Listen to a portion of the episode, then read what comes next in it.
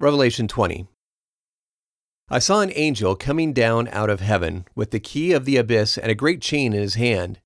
He seized the dragon, the old serpent, which is the devil and Satan, who deceives the whole earth, and bound him for a thousand years, and threw him into the abyss and shut it, and sealed it over him, so that he could deceive the nations no more, until the thousand years were finished.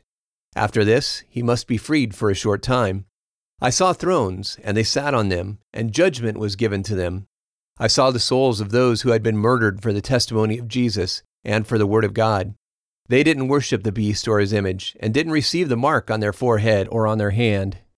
They lived and reigned with Christ for a thousand years. The rest of the dead didn't live until the thousand years were finished. This is the first resurrection. Blessed and holy is he who has part in the first resurrection. Over these, the second death has no power but they will be priests of God and of Christ, and will reign with him 1,000 years.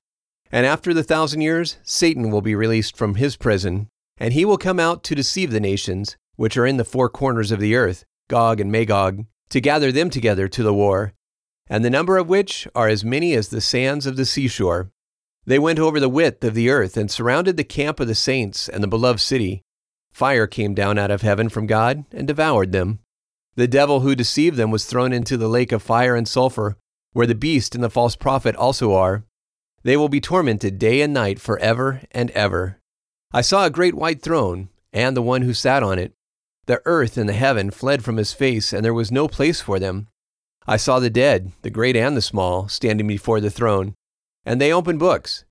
Another book was opened, which is the book of life. The dead were judged out of the things that were written in the books, according to their works.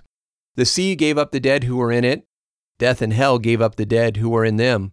They were judged, each one according to his works. Death and hell were thrown into the lake of fire. This is the second death, the lake of fire.